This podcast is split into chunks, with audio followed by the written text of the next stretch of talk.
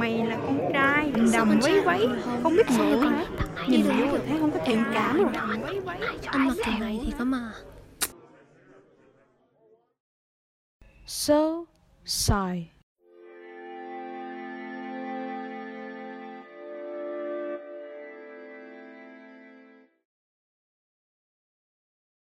Xin chào mọi người và chào mừng mọi người đến với tập podcast của Sosai.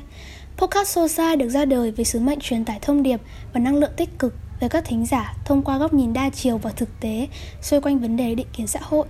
Và mình là Bảo Thi sẽ là người dẫn dắt mọi người trong tập này.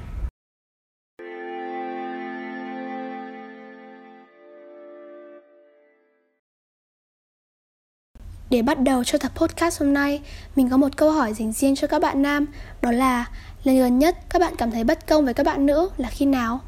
Chắc hẳn chúng ta đã từng nghe rất nhiều về nữ quyền hay các chiến dịch kêu gọi bình đẳng giới cho phái nữ. Vậy có bao giờ bạn nghe tới nam quyền chưa? Nam giới có thật sự cần được quyền bình đẳng giống như nữ giới? Liệu chúng ta đã hiểu đúng về nam quyền? Để trả lời cho những câu hỏi đó, trong tập podcast này chúng mình sẽ cùng nhau tìm hiểu kỹ hơn về nam quyền cũng như những định kiến mà xã hội vô tình áp đặt lên nam giới. Vậy đầu tiên, chúng ta cần hiểu nam quyền là gì?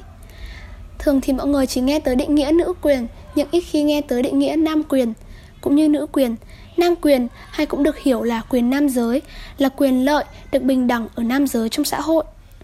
Ngay từ nhỏ, có phải chúng ta đã luôn được dạy là nên cư xử đúng với giới tính của mình, nam cho ra nam, nữ cho ra nữ. Chúng mình được dạy dỗ về cách cư xử, thể hiện từ việc đi đứng cho đến cách ăn mặc được cho là phù hợp với giới tính của mình. Dần dần, xã hội chúng ta mặc định đó là nam giới thì phải mạnh mẽ, không được khóc. Nam giới thì phải là trụ cột của gia đình. Nam giới không được mặc váy và còn nhiều nhiều những mặc định khác áp đặt lên nam giới. Mình cứ thắc mắc, tại sao mọi người lại nghĩ là đàn ông con trai thì không thể khóc, trong khi đó khóc chỉ là một phản ứng tự nhiên của cơ thể.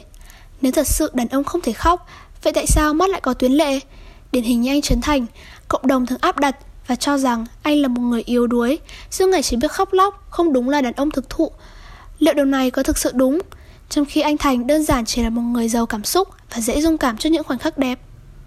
Việc đàn ông thể hiện cảm xúc của mình cũng đã là một điều bị giới hạn, mà ngay cả việc chăm sóc bản thân cũng bị soi mói. Một số người vẫn còn tư tưởng quy chụp như đàn ông mà make up là ẻo lả, con trai mà chăm sóc da như con gái. Nhưng dù là con trai hay con gái, họ có quyền được làm đẹp, được chăm sóc bản thân. Ai cũng muốn được trở nên xinh đẹp và hoàn hảo trong mắt mọi người như một phép lịch sự tối thiểu. Các bạn nữ có quyền làm đẹp, vậy tại sao các bạn nam lại không? Ngoài ra, những định kiến áp đặt lên nam giới về trách nhiệm trụ cột trong gia đình cũng đã tạo nên sức ép không hề nhỏ đối với họ. Chính những kỳ vọng từ gia đình, xã hội về địa vị, sự nghiệp, sự mạnh mẽ càng làm cho trọng trách nam giới phải gánh vác càng nặng thêm. Và hậu quả là chất lượng cuộc sống của nam giới cực kỳ thấp. Theo thống kê của WHO, tuổi thọ trung bình của nam giới thấp hơn so với nữ giới, dù cho rằng họ được xem là phái mạnh. Theo giáo sư Smalling cho biết, trên thực tế, phụ nữ sống thọ hơn nam giới và có đến 57% những người trong độ tuổi 65 trở lên là phụ nữ. Một trong những nguyên nhân dẫn đến tình trạng này đó chính là do nam giới thường xuyên buộc phải chấp nhận đối mặt với các thử thách và khó khăn, thậm chí hiểm nguy vì suy nghĩ đã là đàn ông thì phải dám mạo hiểm, đương đầu với hiểm nguy. Và theo cá nhân mình, một nguyên nhân nữa đó chính là nam giới không hề thoải mái với việc hoạt động, tư vấn và khám sức khỏe, nhất là sức khỏe tâm lý. Họ thường xuyên né tránh việc đến gặp bác sĩ khi có vấn đề hoặc không chịu chia sẻ, bày tỏ cảm xúc thật của mình vì sợ bị cho là yếu đuối. Thay vào đó, họ tự chữa trị cho mình bằng rượu, bia và các chất kích thích khác. Nói tóm lại, không chỉ có phụ nữ, nam giới cũng là nạn nhân của những định kiến xã hội.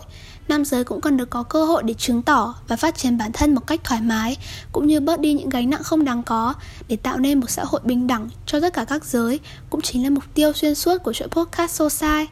Và lời cuối cùng dành cho các bạn nam, các bạn có thể khóc, các bạn có thể buồn, có thể than thở, các bạn hãy cứ thoải mái với những gì các bạn đang làm mà đừng vì những định kiến ngoài xã hội mà gò ép bản thân.